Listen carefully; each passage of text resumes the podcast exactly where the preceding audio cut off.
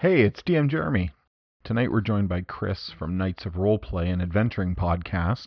Chris hosts us for a discussion of old school Dungeons and Dragons settings. If you want to learn more about Knights of Roleplay and Adventuring podcast, check out their website, knightsofroleplay.com, and you can also download them on podbean.com, just like us. Without further ado, Old Men Rolling Dice. This is Old Man Rolling Dice. Hello and welcome. My name is Chris Buckner. I'm the primary dungeon master for Knights of Roleplay and Adventuring podcast. And this episode is a special cross promotion with our friends uh, at Old Men Rolling Dice. They have their own live play Dungeons and Dragons podcast, although they've they've switched format a little bit since COVID, but we'll we'll go into that a little more later. And, and we're primarily going to talk about some of our favorite campaign settings. And since we're all of the the middle age group, we're going to be talking probably mostly about second edition kind of stuff, stuff from the 80s get right into the discussion right now. So if you guys, um, we have Jeremy and Jason from Old Men Rolling Dice. If you guys just want to talk a little bit about your podcast, I did listen to the episode about the the 80s movies, which I thought was great, and I listened to one of your live plays, which I have some questions about. Um, if, if you if you just want to talk a little bit about your podcast, so that so that our listeners with Knights of Roleplay can be familiar with you guys, then you know, Sure. feel free. Jay, do you want to take this? No, you always started rolling, and uh, I'll jump in. I'll interrupt when I see it's appropriate. Inter- yeah, you interrupt me. You interrupt me. So, uh, yeah, so we're Old Men Rolling Dice.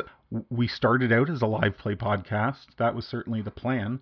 Uh, we started by playing Princes uh, of the Apocalypse, jam that into a homebrew setting as opposed to the Forgotten Realms or something like that, just to have a little bit more freedom with it. And we did that for our first, I would say our first year. There's probably there's probably about 12 12 or 13 episodes published, and there's probably another tw- half, maybe six or seven episodes sitting on my hard drive. We really got tired of editing those up. We we were not recording them properly. We had we had the wrong equipment, and there was a lot of editing going into it, and it was taking a lot of time. And then then COVID came along, like you said, and we did not meet for live plays anymore and we switched our live play stuff over to Twitch and started streaming. And Jason and I started uh, interviewing people. Yeah, we had been interested, in, I think, maybe in covering a couple of different topics that weren't directly related to live play. And it was like, well, we Mhm. we're already here, and we're already working in the format. And Jeremy and I both work uh, shift work, so occasionally we're around on a Wednesday during the day, and nobody else is here. It was really easy suddenly just to pour a cup of coffee and, and touch on a topic that maybe we were both interested in. And I think It's generally not coffee, though. Uh, I think it was coffee once. I think so. I think if it was so. One cup of coffee. I think so. Uh, but not just that. I think it was one of those things where this has really been a great outlet, and I think we've talked about this a lot. I mean, the pandemic, 2020, even rolling into 2021, has been a rough time for a lot of people. And um, I know I've probably said this exact same point in, the, in a previous podcast. It's easy to get caught up in all this sort of negative stuff that's happened. And I think part of what we've been trying to do, especially lately, with is trying sort of like you know what? There's this, there's got to be some silver linings out there. There has to be something that sort of gets you from a to b these days something that gives you something to look forward to on the weekend. And so Yeah. sort of trying to throw these topics out and maybe even we become really interested in sort of community building like realizing that an online community a gaming community a community of friends and even sort of the community you live in is something that maybe we're not contributing massively to it but it never hurts any little bit you can do to sort of build that up and uh, and, and share you know kind of what you're doing with other people and hear about the things they're doing is something uh, we're trying to sort of touch on these days Yeah, it's it's awesome. I've been seeing like a lot of the sort of community support stuff. I've looked at other podcasts when I first wanted to get into this one. I started listening to all these D and D podcasts, uh, like Dungeons and Daddies and uh, Venture Maidens and Adventure Zone and all the different things. I, I was really excited about all of the support from all the community, everybody trying to build up all these cool ideas, and I was learning all these things that I didn't really know and sharing the passion of the game with everyone, and not just D and D, but lots of other tabletop games too, both role playing and otherwise. So this is this is really this is fun. I like doing cross promotions. I did one with another podcast uh, very early on in our podcast history, and so then I saw you guys and I thought I bet you these guys are right around my age, and we probably have a lot in common, so we should definitely cross promote. Yeah, Old Men Rolling Dice, the title kind of it sets it, it paints a picture for people. I think uh, there we we are the ad like we are the old men ro- literally rolling dice. You know, I I got my start with Redbox and every That's ed- every edition since. Jason, I think did you start in did you start in advance AD&D? You started with I AD&D. started in 80, really early 80s, 80, say 81, 82. I've been trying to track it down. My memory gets a little hazy sometimes. Oh, that's Um, cool though. You guys are a little was- advanced for me. I, I started in '86. 86 okay no i started in 84 i started in 84 i was te- Gotcha. i was 10 in 84 to to broadcast my age So there. Jason's just really old. he is he is the old Oh, yeah. Oh, he is the old of old men rolling dice but I gained it sort of hard then, and then I took a, a very long casual break. You I've did. just recently, sort of in the last couple of years, getting back into it. because you didn't Um, you didn't play second nice, third because- or fourth right I think I played some 3.5 with you guys a little bit because I remember buying the books for it, maybe but it might have been with Mikey. you might be right Um, I, I missed second entirely. I missed fourth entirely. You didn't Um, miss much. no No, and that seems to be the general. did you play fourth chris Um, I did. I did. I mean, and I liked it at, at first, but then I grew to hate it very quickly. You said that when COVID came out, you guys stopped doing the live play. mm-hmm. Now we we switched over to doing stuff on Zoom and doing more theater of the mind. Although I tried using minis and a camera for a little while, Mhm. but that got a little bit clunky, so I we just went pure theater of the mind. Did you guys not want to go onto Zoom when you guys when COVID happened? There was some discussion to do something like that Yeah. Uh, we just and I got very excited about streaming.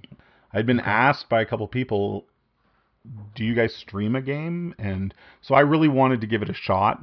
But not everybody that played in our podcast wanted to be live on a stream. on camera. That's yeah, right. same thing with same thing with my group. Yeah.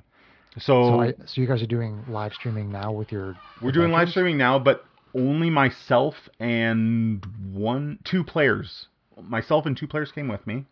Gotcha. and then we found two other players so we we now have a party of four so we have, and so we stream on sunday nights we, we're doing secret, uh, ghost of saltmarsh and then we've started another stream on wednesday nights where we run icewind dale okay. Do you want do you want to give your your, your Twitch channel? oh sure for- twitch twitch.tv uh, slash dm underscore jeremy we did not go with Old Men Rolling Dice because at first I wasn't sure that it was an Old Men Rolling Dice project, and then it started rolling along well, and I'm like, well, we're here now. So w- we use it as our Old Men Rolling Dice stream, but uh, but it doesn't have the Old Men Rolling Dice tag. Okay.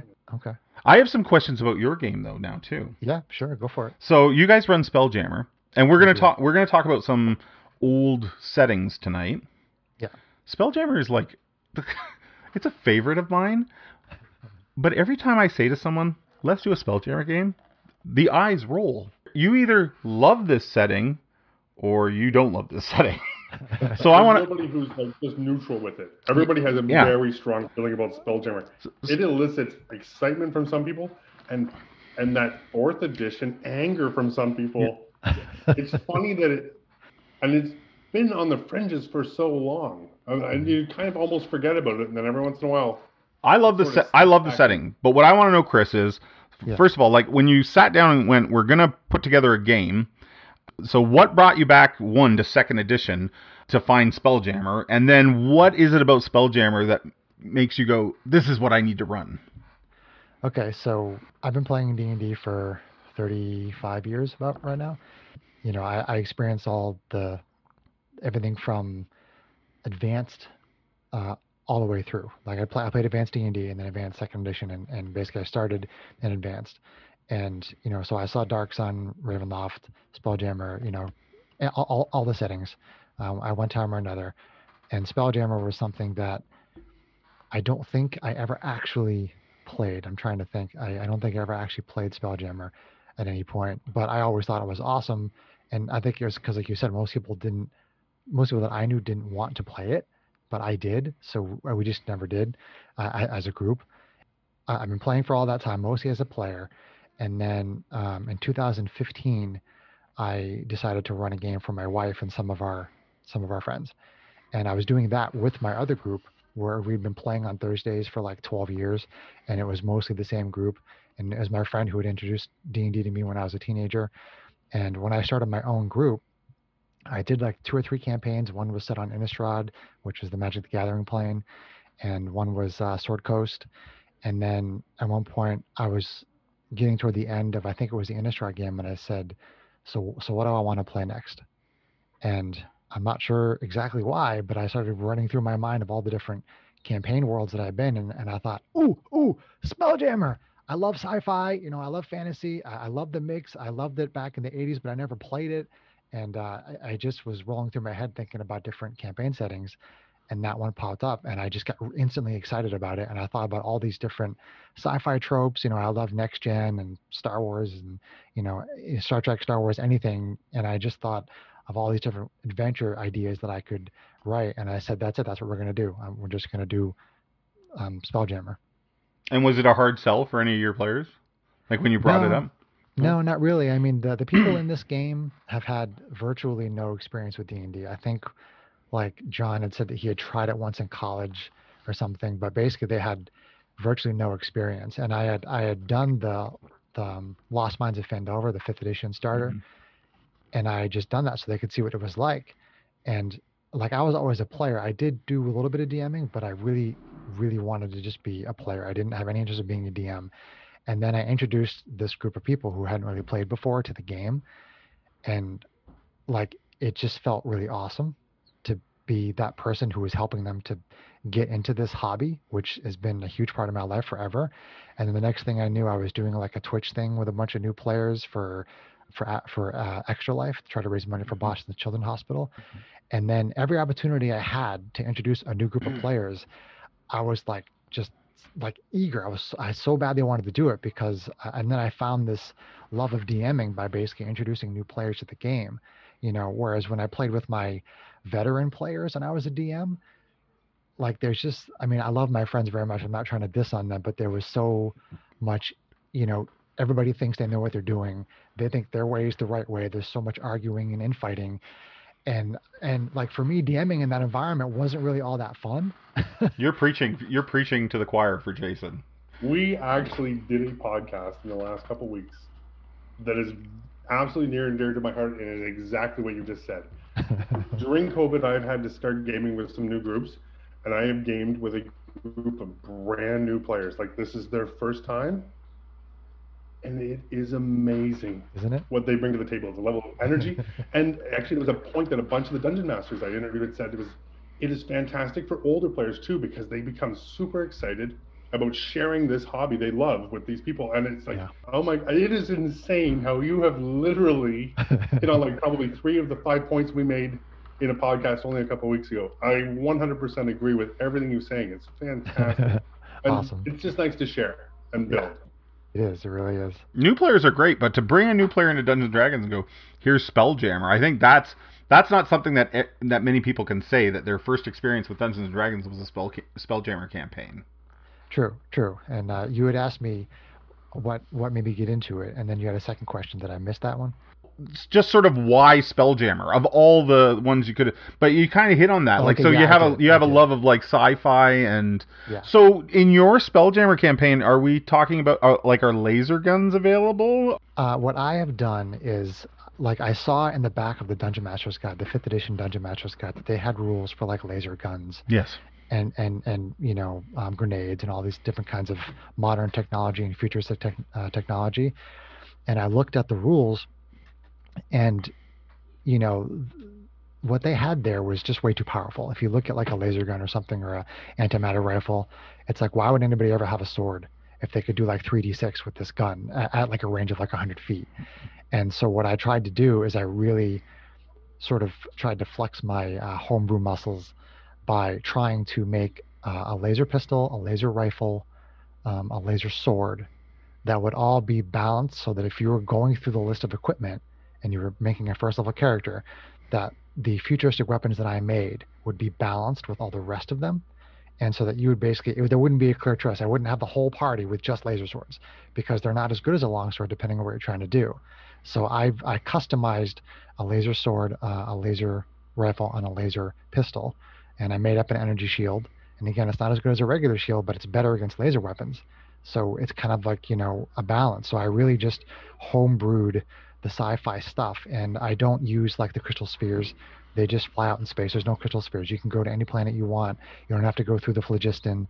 Um, which Oh, so there's don't- there's no like there's no fire uh, phlogiston No. accidents. That's excellent. No, no. For, for for people that don't know, basically the Spelljammer is based on like you have planetary systems within these crystal spheres, and and the crystal spheres float in the phlogiston, which is this rainbow-colored, gaseous kind of very flammable material, and you know you can kind of travel from one to the other if it's difficult to do, but I just threw all that out, and I've heard other DMs done have done the same thing.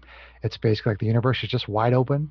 You can go to any planet you want, and if you want to say that planet is Greyhawk, and that planet is Dragonlance, and that planet is Dark Sun, then that's what you do. And so that's what I did. And, I, and I've definitely modified a lot of the rules for Spelljammer. I threw them out the window, and uh, some of them, and I just basically did my own sci-fi homebrew um, element of it. But I still kept like you know the air envelopes and the Spelljamming helm, and a lot of the things that are that are fundamentally Spelljammer. I kept those, and just made some modifications. Excellent. I I love that, and I think fifth edition is so good for homebrewing on. You almost like homebrew even almost everything you run, even when it's purchased, right? Like I mean, you always bring an element to it that's you know Yes. sort of outside the box. Yeah, yeah. My, my, my friend Dan, who- who introduced me to the game when I was like 13, um, he was he's a really good he's a really really good uh, world builder and an excellent storyteller, and he always had some kind of house rules, all the time. Every campaign, he always had something, and it always gave that campaign a certain kind of flavor, something that you remember from just that one campaign. And so I in, in this current campaign in Spelljammer, I added action points, which was a uh, fourth edition thing. And um, but I made up my own rules. I, it's not the same as in fourth edition, but I added in there. And for my next campaign, which I'm thinking of actually doing my first ever completely homebrew setting, um, I'm thinking about this idea of having characters have like a knack, and they choose whatever their knack is at first level, and it could be like uh, attack rolls, damage rolls, armor class, uh, movement, initiative, but basically they will get a bonus that gradually increases as you go up on level because that is their knack. And if they really want to change it when they go up a level, I'll let them change it sort of like you can do with feats and other things. Mhm. Um, but yeah, I mean, I love I love house rules. I love So when you um, mix in your action points, do you remove inspiration as a mechanic, or do you keep that in as well? I, I, I keep it in, and and um, it's interesting that you bring that up because sometimes the house rules that I've brought in have unintentionally been a little bit too powerful, and then I had to kind of try to readjust. And having having action points and having advantage, you know, there is like a certain game balance that was that was tweaked in a way that I didn't expect, and so I've had to modify a couple of things to try to balance that out a little bit. Mhm. You know, I mean, I've heard of situations where inexperienced DMs give people like these artifacts, and then they're kicking kicking ass on everything. So then the DM makes their artifacts get blown up, and then the players are all pissed off and they hate. You know, I mean, that's a lot of like very beginner DMs, but and beginner players. But uh, a, a smaller degree of that was happening with me, where I was like, hmm, this might be a little bit too powerful. I think even experienced DMs that, that begin to. I'm saying this because I've done it. Uh, I think even experienced DMs make errors like that because uh, that you I just you're you start to experiment with mechanics. You start to experiment with some things, and then all of a sudden, and you don't necessarily.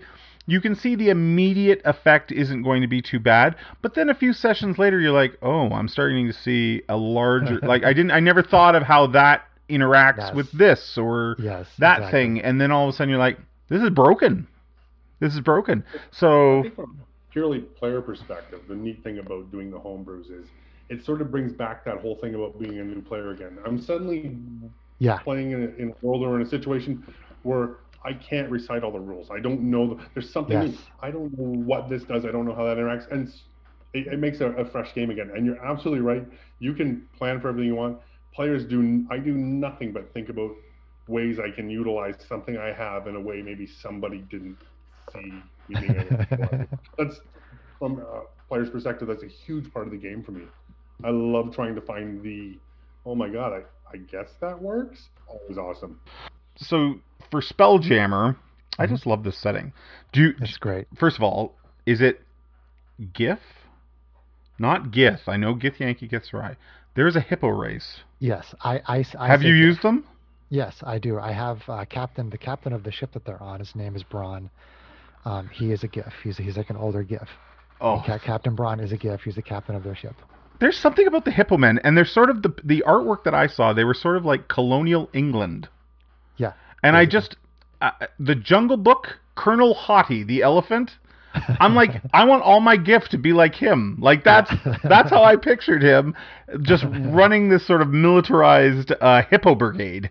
And I was like, this is fantastic. And I and I'm I'm sure I'm saying it's fantastic. I'm sure there's players out there that go like, if I meet a group of hippo men, I'm done. like I'm done with this game. Yeah, I was looking through the. I have the second. I have the second edition PDFs, and I was looking through all the races, and I basically told everybody you can play whatever race that you want because this is, you know, it's space. I mean, you can be anywhere at any time, and Yeah. and the game is centered on the Rock of Bral, which is which is like the, this center point for the whole Spelljammer campaign. Um, it gives you a place um, where it's sort of like a home base for the for the players. And so I, I described how there's mind flayers and beholders, and there's GIF, and there's GIF. Like you said, there is a distinction for people that don't know. um, and you know, there's there's Tabaxi, which are the the cat people, and um, I really like Thri-kreen, so I, so they're like an insectoid race, and so I'm, I included them, and I basically made up like like a, a list of crewmen, um, or, or crew persons, and they had as many different races on it as I could think of because I wanted to have them all be part of the crew. And I tried to think up different voices for some of them, although I'm not going too crazy with all the all the voices, but I tried to think up a personality and a little bit of a voice for each one of them. And so they have the players and they have the captain and the crew who are all NPCs. And uh, it's it's definitely been a lot of fun to kind of have the interaction with the people on the crew and whatnot. And and definitely there is a Giff as the captain. Do you utilize the? do Have you come up with any sort of homebrew for ship to ship combat? So far, no. Okay. I, I've I thought about it and I said to myself, hmm, that would be really fun. And then I thought, hmm, that's way too much work for what I want to do right now. Can I- can I make? I'll make a suggestion here.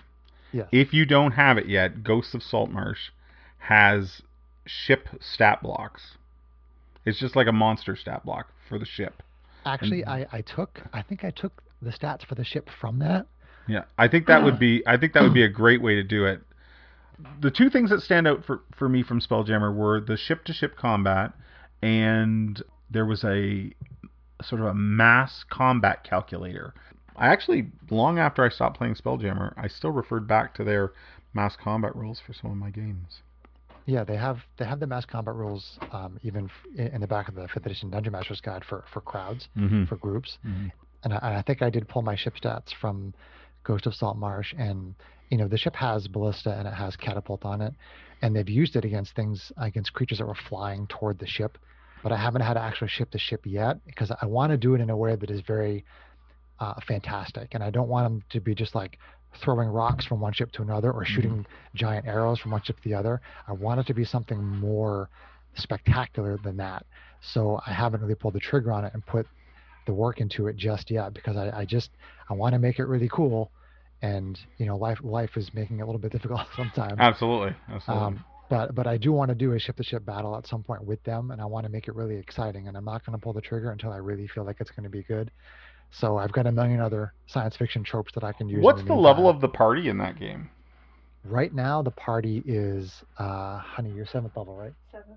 Seventh level, yeah. Seven? Uh, my, lov my lovely wife and my baby are behind me. Uh, baby's getting a change. Um, uh, Kate is who's a player in the game. Uh, they just hit seventh level, is where they're Nice. at. And and I, I was actually I, I jumped all over the place with the leveling at first because I wanted them to experience XP because I hadn't done XP in the first like three or four campaigns that we had had with them starting in 2015. I wanted them to have XP. They were using the point buy system, and I said I want you guys to roll abilities. I want you guys to have the experience that I had. I want you to have to roll your abilities. I want you to get XP. I want you to feel what that is is like. So we, we did all that, and we were playing for a while, and then I was like, okay, I'm sick and tired of calculating XP. so then, so then I just started basically going to like a three, a three adventure system where they will be a level for three adventures, and then go to the next level, and then three adventures. And prior to that, in the years starting from 2015 to like 2019, I had done one level every adventure, and that was because me, as myself, like our games would always collapse so much sooner than I wanted over a period of 30, 35 years of playing. I never got to see 28th level. And I was so annoyed that I never got to see 28th level. So for the first three campaigns, they were going up a level every adventure, and they got to 20th and played there for like three or four adventures before we switched. And I was like, I want you guys to be able to see the entire arc. Mhm. Um, but that wound up creating problems because the advancement was so fast that people couldn't really keep up. Sure. And and and I, and I took that I took that sort of feedback from my players, and I said, okay, well, why don't why don't I do XP next time? And then I just started to get bored with XP, and I said, okay, how about we have a compromise between XP and leveling every adventure? And so I started to do the three the three the three adventure leveling. Do you find that your Spelljammer campaign uh, gives you the opportunity to access monsters that wouldn't normally be accessed in a D&D campaign? Because when I started DMing it, Mind Flayer Nautiloids, Yeah. Beholder Orb ships, and even the Neogi, these are monsters that in a regular campaign you don't see for quite some time. But in Spelljammer, you have an opportunity to just kind of go, there's a Beholder ship in port and they're trading. Yeah, yeah, Like- absolutely. Yeah, I mean, I used Neogi in the very first adventure. They they they they got off their ships, their transport ships, and they went up and I described sort of like the way the Rock of Bral looked, and you know, it was a busy city full of all these different races. And then there was a bunch of Neogi that got off one of the ships behind them, and they tried basically this really stupid invasion plan, and and and and, and they got their asses kicked by by a bunch of the people that were just on the street as well as the party. Everybody started pulling out laser guns and laser swords, and, and they just attacked this this uh, ill-fated group of Neogi. but but I just I used them right away in the first adventure, and I'm using one of the characters from the book, which is a, a beholder barkeep named Luigi, and so so right in the first adventure, I, I think it was the first adventure, but very early on they met they met Luigi, the the beholder bartender at the Laughing Beholder Tavern, and he's been a character, and I and I love role playing him. He's a lot of fun, and and the last adventure or the one before last, he even got to kick some ass using his eye stalks because there was another there was another episode that I had with the Neogi, but this time they came with a bigger force, and in the middle of this giant invasion, Luigi comes out uh, of of of the of the bar. That hasn't read the uh, or listened to the episode, and he comes out like shooting his eye stalks like all over the place and just like wiping out Neogi, you know. So yeah, I love using the the monsters, the unique monsters t- to uh, spell jam. And you know, someone listening is going to say, "I can put a beholder in my bar if I want to." Well, yeah, you can, but I feel like Spelljammer goes, uh, "Here's the stereotype, but we're going to turn it a bit." And you're like, Yes. So you know, mind flayers are more common out in space. So, so here's a really spooky, scary uh, monster that you maybe don't get to see that much, and all of a sudden now here it is, and you can run into the Nautiloid fleets a lot. Uh, Yeah. And here's the beholders, and and these are normally monsters that you only like. Oh, if we ever fight one of those, We're and dead, yeah. and now here you go, here they are. Yeah, there's an Illithid, there's a Mind Flayer embassy on the rock. You know, so they're so Illithids are like walking around, you know, Mind Flayers, and normally you're like, oh my god, that thing's gonna eat my brain, you know, or the or the Beholder is gonna turn me to stone. But they all exist on the Rock of Bral, and it's cool. Nobody wants to, you know, um, piss off, you know, uh, Prince Andru, the guy who's running the Rock. They want to have their trade sanctions. They want to be able to trade with other races and and have a place to talk about wars and or whatever they want to talk about. And so everybody just kind of keeps the peace, and it's really, it's really fun. Jason, did you have think it's something nice, to? too, because when you fall into a lot of sort of the standard games that we've played over the years, it really is a rotating list of about 12 monsters, right? That seem to come up for 80% of the encounters. True. And I think that's the one neat thing about sort of when you get into some of the different um, the different campaign settings and stuff. Is it's, it's nice to mix it up. It goes back to being sort of a new player. Like th- it isn't just goblins, kobolds, skeletons, and orcs. Like we are going to see something that was in the back pages of that book. The, the pages were still crisp because you never needed to use it, right? Yeah. All of a sudden, uh, it there's so much content out there that maybe doesn't see the play it could or the play it deserves. Yeah. Uh, I think these these sort of campaign settings allow a dungeon master to really sort of draw on all that fantastic stuff that's just sitting there waiting to be used.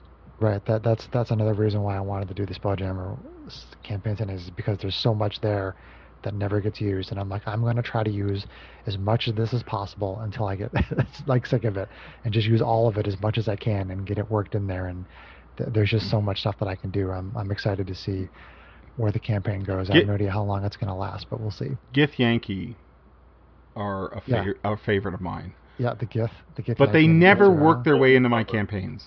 No. But a Spelljammer campaign, you're gonna find a githyanki pirate. You're go- like they're going to be there. I'm going to Yeah. make sure they're in there because this is my opportunity. And I think you know we were going to talk about some other second edition settings. We haven't really gotten to them, but Yeah, yeah, I think Spelljammer. I think Spelljammer came out of the fact that second edition kind of flooded the market with a lot of different settings, and Spelljammer was second edition's way of saying they can all be connected. Yes, exactly. And from there, like I don't know what it was about second edition, but that was. I would say a, magic, a magical time. I think it was. I think it. I think it. I think that's one of the reasons that fifth I like so much is because it. I feel it has a lot of connections to second, and I think second edition was a bit of a golden age. It was very easy to introduce players to second edition D and D, in my opinion. So you guys had mentioned you had mentioned the the Lankhmar setting, Yes. and I, I I had never heard of it. Like I was surprised. I thought I I thought like you know I'm not like a expert on D and D, um, but I know a lot about it. And when you had said that, I'm like I have no idea what that is, so I had to go look it up. So I'm really excited to hear about that. Lankhmar for me really, and I'm a, a primarily first edition player. I quit playing probably at home. I can remember some of my friends buying the second edition of books. At that point in time, I was turning 19. I'm not going to go into the details, but at 19, things change in your life, and you suddenly spend a little less time gaming with your friends. Understood. Okay, there we go. Okay, you know what? Then you're a unicorn because most of us who were playing D and D were like, that other portion of the life you're talking about, not so easily accessed for the guy playing first edition D and D. You poor man. You. we- We've talked about. we're going- This is a totally different book. Either way, for me, Lankhmar, was- was home. It really was. It was. We had played a lot of first edition, and the and in first edition, you you had your standard dungeon crawls. Greyhawk came out. There was these mass wilderness things. You we mm-hmm. played the heck out of them. You know, you played every weekend, all weekend, and then all of us and we were reading fantasy, right? Fantasy novels were coming out. Things were starting to generate, and appendix, and you start looking back to some stuff, and you discover Fritz Leiber. okay, wait a minute.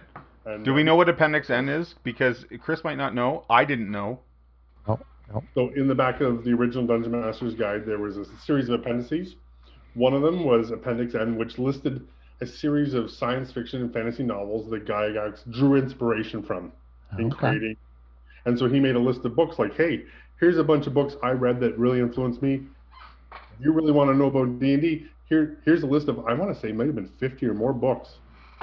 Awesome. Um, like these are, and so you started stumbling across. You know, I discovered Lovecraft. I discovered, um, you know, Tolkien, all the standards, and then Fritz Leiber was, in terms of being a young teenage boy, Fafhrd and the Grey Mouser are, there's they're cooler. There's swagger, and it it was the first time where you had we had spent all this time dungeon delving, and all of a sudden a campaign setting comes out, and it is a city, and it is not the map in Lankhmar alone was the most fascinating thing.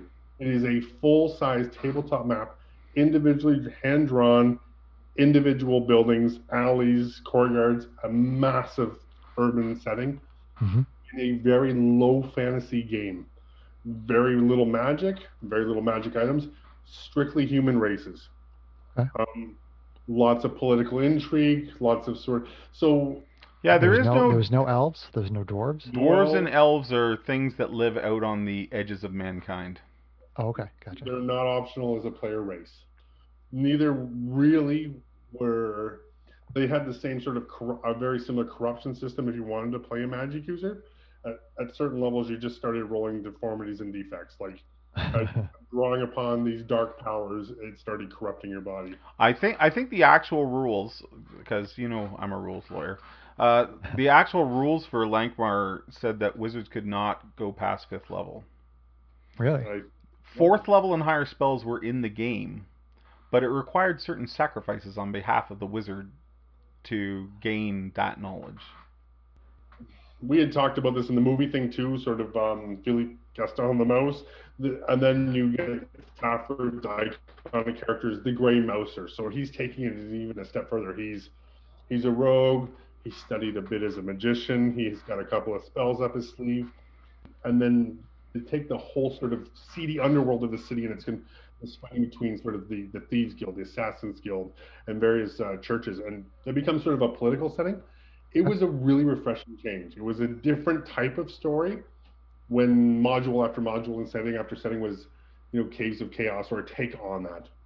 I'm not sure why it sticks with me, or even today it still resonates with me. Um, I've recently started playing any first edition campaign again. That's very much has this feel to it, and you're like, this is such a great feeling because it wasn't even just the low magic. It's like, well, you're in a city, like you can't wear a suit of armor in a city. If you're wearing a suit of armor in a city, the constable is going to pull you over because you're obviously up to no good. There's no reason for somebody to have a weapon or a suit of armor in a city. Everything was very subterfuge. Like there was, but uh, you would you may have to bribe some people occasionally to, to have a sword. I think it it- would- if you know if you want to know if you're right for a Lankhmar game, I think Fritz Leiber, who created the world, not not anything to do with Dungeons and Dragons. He was a pulp sword and wizardry author, and I stumbled into him because um, I I'm a big Neil Gaiman fan, and Neil Gaiman on an interview or something he was talking to someone he began to talk about Fritz Leiber and his love of Mr. Leiber's writing. So I just I went and checked it out, and uh, very short stories because it's pulp fiction, and all about Fafhrd and the Grey Mouser, and a and a rogue adventuring through this. they're even more city. than that though. Like Faff, Great the Grey Mouser does a stint as a magic user's apprentice, and becomes a rogue. And if and actually they were statted. The two characters were statted out in the first edition Legend and Lore, uh, or deities and demigods rather. Legend Lore Yep. uh, became, yeah and they had multiple levels in multiple classes. Yes. So even though you don't have um, you don't have dwarves, elves, demi-humans in that setting, the human characters were not were supposed to be sort of jack of all trades. Like they had a couple levels in wizard, they had a couple levels in rogue, they had a couple levels in fighter, they maybe had a couple levels in ranger. Like they were all over the place. Fafhrd was a level 15 ranger, a fifth level bard, and a fifth level thief. You have that there? I have it right here. The Grey Mouser was a 10th level fighter, a 10, a 15th level thief, and a Nice. third level magic user. Not bad, eh? Multiclassing, hey? man. Multiclassing. Oh, look at you. That's right out of that book. That's right out of that book. Uh, and also the yeah, and then that the the Nehwon gods. feel of the multi-class. That was yeah, then which was really neat. It was a there was a very small pantheon, um, Mhm. and they were really involved with everyday life. Like the gods might ask you to do something for them, right? There was sort of that.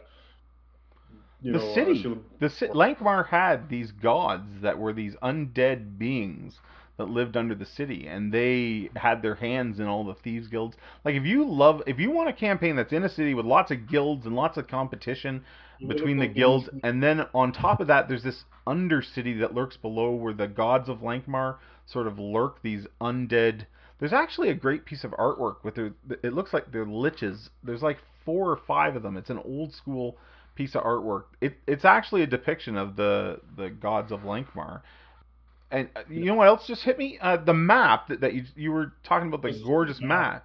It had War bla- of the- but it had blank spaces in it, where the DM had geomorphs he could plug in. And the idea Well, was like, they should change because you would have to venture into the heart of that city block to find out what like maybe That's there was right. a black maybe there was a, a, shrine and a well right there was sort but it like- wasn't necessarily the same when you came back because the idea is the city's constantly changing and evolving. Oh, really? That, Yeah. That's cool. That like That is buildings are being torn down or fires happen or so The then you plug in a different yeah. geomorph the next time It's they're there. something we're probably going to try and post on Instagram, but it's 100% was a huge selling feature for us because you could be looking at a map just like a dungeon map and go, okay, we're going to take the alley on the right, and that's going to take us to that courtyard, and it showed the levels of the buildings. Well, we can access the first story of that building to the roof. From there, we can hack into the alley on the backside. So it was a very rogue-driven campaign, and I think a lot of it, by fondness, falls on the dungeon master who ran it, in that he ran a series of campaigns where like there's um the the thieves guild versus the assassins guild fighting for dominance in the city, and you like, okay, you remember the thieves guild, and But magic is very low too, right? Like if some if if someone shows up with a glowing sword, fight somebody and they would pull a sword and it would be glowing, you would be like, this is one of the most powerful people in the city. Like we should probably run. Nobody owns a plus one sword, and it was a neat thing in that. And we talked about this with DM uh, with Judge Brian and Grognard's is there was no such thing as it wasn't just a plus one sword. It was Night Whisper, the plus one sword, or it was you know Heartseeker, the plus one bow. There was never just it wasn't just a, a were rat or a lich. It was you know everybody was named. There was Yeah, it no was named, yeah. generic, right? Because the fantastic was so rare, it sort of it became elevated in status. Even things that sort of would have just been, you know, brushed off as mobs. I, I could see the appeal of that if you were playing the game and and there was so it was so low magic, and then when something would come along, it was named, or somebody had a, a unique power, they were named. It was something very special. And then you, you fight and you receive that, and you're like, "This is my sword." Like I am. who's you know, the who's the big I wiz- the who's the big wizard? I want to say something like Ningauble of the Eleven Eyes or something, and he's like a tenth level wizard, but he's been so mutated by magic. He now has all his, he has like ten eyes on an eye on eye stalks, and he keeps a hood up over his head. Like it's really creative stuff, and If you have a chance, it's definitely worth the read. Fritz Leiber stuff is really light, easy to read. Mhm. There's no fluff. It's action packed. Like it's it's two young adventurers in a big city, and they adventure they adventure out of the city. Part of I was like super excited when we started talking about this because I'm like we're really talking about three very different campaign settings. I mean, you're talking when you think of Spelljammer, Dragonlance, and, and, and for me Lankhmar, those are three absolute ends of the spectrum. Those have been pushed as far as part as possible. One is you know a mass market high fantasy setting. Another one is a is really wonderful, wonky sort of sci-fi, all-encompassing setting, and then sort of just an old school, low magic sort of movie setting. this is a good tie-in to Spelljammer though. Appendix N, which you mentioned, Appendix N, which you mentioned that Gary Gygax pulled from, a lot of that early swords and sorcery type of uh, fiction had science fiction mixed in. Like there were always portals to other worlds. Not we're not talking about like other planes. Like it's not a portal to hell. It's a portal to another world on the other side of the universe. Finding like strange equipment from other worlds. Uh, how does it operate? How does it work? Again, Spelljammer can just pu- like pull all that stuff, and that's coming from original uh, sources.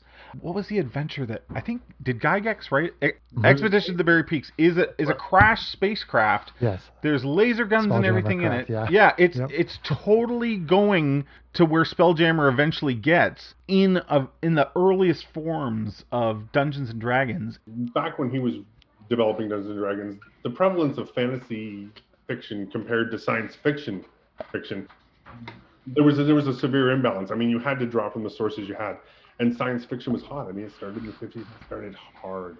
I mean, it encompassed a lot more than sort of uh, the classic fantasy genre. To be able to look at that and sort of just morph it or modify it and um, and bring it into a fantasy world was was a real talent for sure. But I think you work with the resources you had, and that was probably a predominant number of the sources. Yeah, yeah, absolutely. Um, Jeremy, do you wanna? Would you want to talk about what was your campaign setting? My my campaign setting is Dragonlance. Granddaddy, aren't you? My cra- This- it, it, it's Dragonlance, and it's what? Dragonlance. This was the big one. They, I mean, they had a lot resting on this. This was huge. Well, it's the first set of novels that that Dun- TSR puts out. I think. I could be wrong, but Uh, did they do Gorda Greyhawk? yeah, but I don't know if that came before or after Hickman and Weiss started writing the original Dragonlance series. When did the Dark Elf trilogy come out? That was that Forgotten Realms. Uh, that's Forgotten Dark- Realms. Dark Elf trilogy? Uh, do you mean? Are you talking Crystal Shard and all that? Yeah, yeah, yeah. Yeah, that that's well after that's well Okay. after Dragonlance. Uh, Dragonlance. Has everybody here read the Dragonlance novels? I have have- not. I obviously have, but Can I say something? The I want to say the first, their first two trilogies, the first six books, yeah. Absolutely. Um, you got to read. Absolutely. If you get a chance, fan. You don't even have to go the first six. The first three. the time of the twins. the I know everybody trilogy, likes the Twins trilogy, but I'm I'm I'm still stuck in the first trilogy. I like the first trilogy, The War of the But just- just beautiful, beautiful Dungeons and Dragons stuff, and then the second one, sort of that sort of I've advanced beyond just the, the thrill of the adventure, that the interpersonal story and the. Uh, uh, the I, either way, I'm not going to go spoil anything. Dragonlance, the first six books, probably six of the best sort of fantasy novels I had read at that age in my life. I'm not sure. I haven't reread them. I'm not sure how they hold up now. So what is the basic like premise behind the Dragonlance campaign setting? Okay, so I, I'll, I'll tell you what my my draw Mhm. to the to What draws you Dragonlance to it? because I, I didn't even know what Dragonlance was about when I first found it was the art. Didn't Larry spectacular. Elmore, didn't Larry Elmore do a bunch of art for that? Larry Elmore did do a bunch of art. I think Larry Elmore was the primary guy that was given Dragonlance as his art project. Yeah, I, I met him at a convention. I got him to sign my Did DM you? screen. My advanced second, my advanced Dungeons and Dragons second edition Oh, DM amazing. screen. I got him to sign it. So Dragonlance, the artwork grabbed me, and I'm bad with names, but Tracy, Laura and Tracy Hickman worked on it, Mhm. and Laura and uh, specifically Tracy Hickman uh, is also responsible for Ravenloft, and Ravenloft They're right was in front of me. a favorite module of mine. So Oh, awesome. here here I've got these these uh, and and I got hooked on Dragonlance kind of like Jason did with his Lankhmar in first edition. So my love with Dragonlance starts in first edition when they start putting out these modules that retrace the novels and it ends up being like a 14 15 what what, what, what are you pointing your finger at me for? Have- you read the novels before you, or was it? mo- I hadn't. I hadn't. I was Really? I was drawn. So I'm in my gaming. I'm in my gaming oh, store. I'm in my gaming store, and I see the cover for Dragons of Despair, and I'm gonna see if I can find it here quick for you while I talk. So I see the cover of Dragons of Despair, and I'm like, I need to run this module. This is I don't know what this is. Uh, I don't know what Dragonlance is. So I take Dragonlance home, and now I'll sort of tell you. So so here's what Dragonlance is for someone who's never played. The Dragonlance stories start off, and I'm going to give you the tales for for War of the Lance because that's where there's so many ages you can play here. But in War of the Lance, there are no clerics. Cool. This in particular piece I love. So War of the Lance starts. There's no clerics, and the story is that your party, the first module, your party has. Uh, they're all about between third and fifth level now, and your party has gone out all over the world trying to find signs of true healing magic.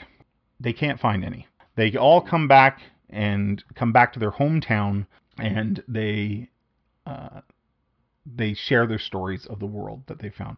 And while they're there, the war kicks off, and they find true cleric magic. From there, the story just sort of unravels and, and it turns into a massive saga. And if you run the modules, they're very exciting. I've never run them all fully, but the first sort of five modules I have run numerous times with friends.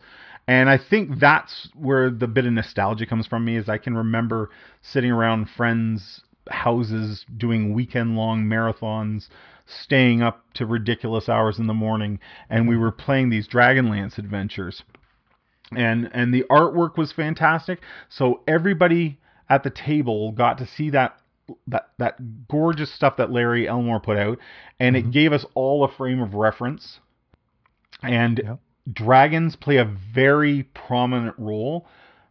For a game called Dungeons and Dragons, not many people's adventures actually have dragons in them any, anymore. That's true. I, I mean, if you're a DM and you've run a, a couple campaigns, really think how many times have I had a dragon in there? There's a dragon in every. That's a, that's another thing. Dragons have disappeared from the world, and all of a sudden they all come back. Uh, they took Okay. Tiamat and they changed her into an evil dragon goddess named Takhisis. And Oh, Takhisis. That sounds familiar. Yes, so Takhisis is Dragonlance's Tiamat. Uh, in the Dragonlance world, gold and silver are nothing. You collect steel. Uh, your coins are steel coins because steel can be made into weapons. And you're, you know, during this is during a war, and what uh, was the level of magic like? Was it high? ridiculously high. So it's ridiculously high, but it has It has a, the magic in Dragonlance has has its own set of rules. So there are three moons. Each moon is a god or goddess of magic, lawful, neutrality, and evil. Uh, good, good, maybe not lawful. Uh, good, neutrality, and evil. Sure. And then depending on where the moons are in the sky affects your spell casting in the early editions of, of Dragonlance. As well, when you reach the ability to cast, I want to say third level spells, you have to go to the Towers of High Sorcery to do your testing. And then you are just like just like in uh, Harry Potter, you are given you're either a black robed evil wizard, a red robed neutral wizard, or a white robed good wizard. Mhm. And if you do not go to the Towers of High Sorcery and continue to practice magic, you know, uh, they the understanding is that magic is so powerful that you become what, what they call a renegade wizard. And uh, renegade wizards have to be hunted down by the Tower of High Sorcery wizard to be brought to justice. Elves play a big role. Dwarves play an interesting role. Uh, they, they are very much like the dwarves that you know Tolkien introduces us to, with a little bit of a twist. There's a couple sub races of dwarves. Gully dwarves are everyone's favorite from Dragonlance because they're these sort of Gully dwarves can't count above two, so it doesn't matter what they're dealing with. They can't count above two. Kender, is that what you said? Not the Kender. I think it was that was the introduction of the Kender race. Exactly. That was like a halfling kind of, right? There is no halflings. There are only Kender, and Okay, yeah, Kender, and Kender is like a halfling dialed up to eleven. You all Kender borrow things. All and the other thing about Kender are they they cannot feel fear. They just don't understand what that is. So game mechanically, you are never frightened. You're never afraid of anything. Uh, just so just imagine a curious, need to pickpocket everything, not afraid of anything. Like oh my friends are over there. Well they won't they won't mind if I just sneak off over here and check this out. Like the, the and Tasselhoff Burrfoot is the sort of the kender of the party for the for the Fellowship of the Lance. And I think that's the important part about the novel. In case you know, it really covers all the archetypes, right? Like every character mm-hmm. trope that you're going to see in mm-hmm. Dungeons and Dragons is a member of this party, right? You, you have the knight who's you know sworn to a code. You have Mhm. you know you have the, the, the steadfast old old dwarf, you know, and, and his family and his fatherly view. You have the mischievous um, sort of rogue. And then you get into some neat stuff. You get the the, the half elf. I love how they did the half elf. This sort of I'm torn. You know, I, I'm am I human? Am I elf? Like, what society do I fit into? And there are the dreaded Draconians, which are sort of the earliest forms Oh, of yeah, Dragonborn. Draconians.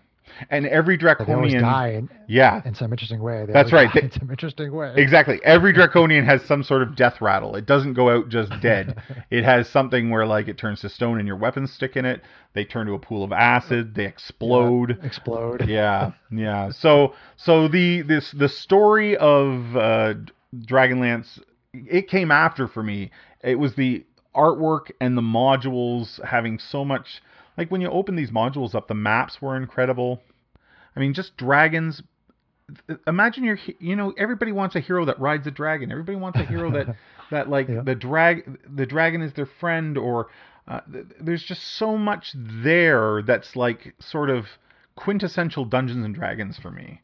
That uh, Mhm. that that uh, Dragonlance. I will say though that the downfall here is that I'm intimidated to run Dragonlance now because you're messing with canon, and I'm like.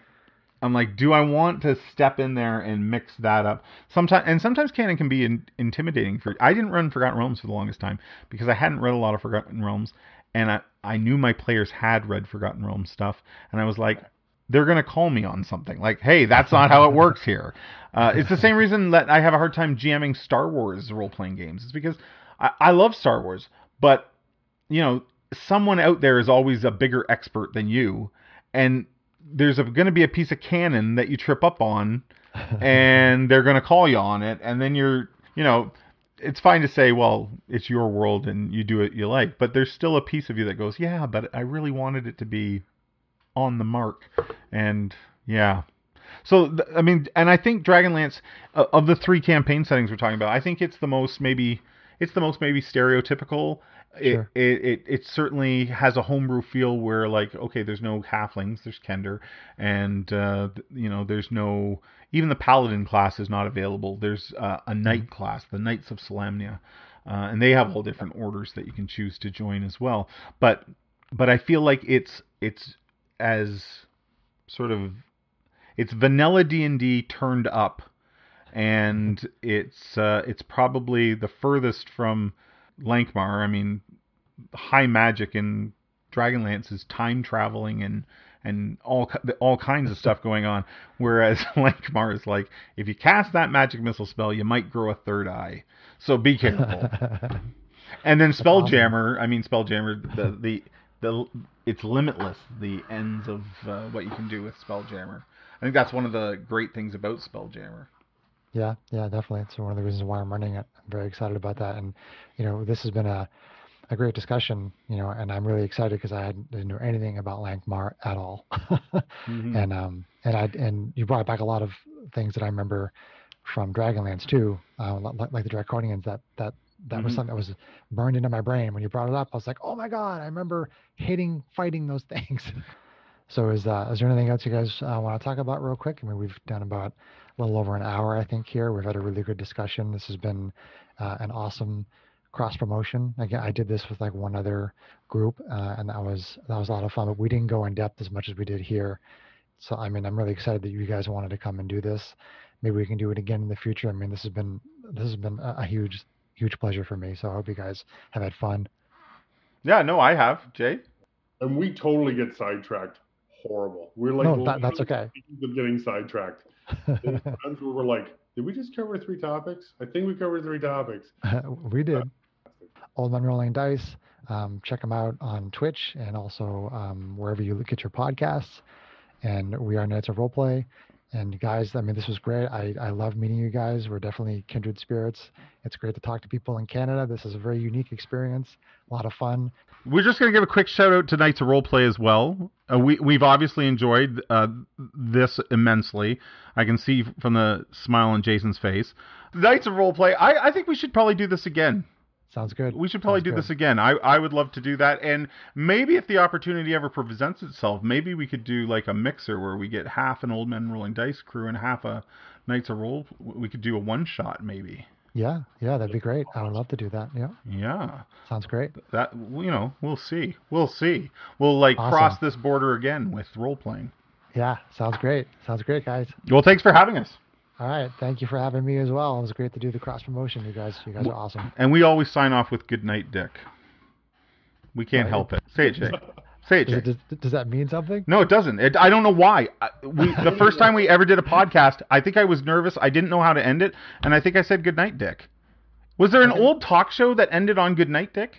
I don't know. I think it's just a level of potty humor you have. I really, I really feel in your inner, inner 13 year old. Good night, Dick.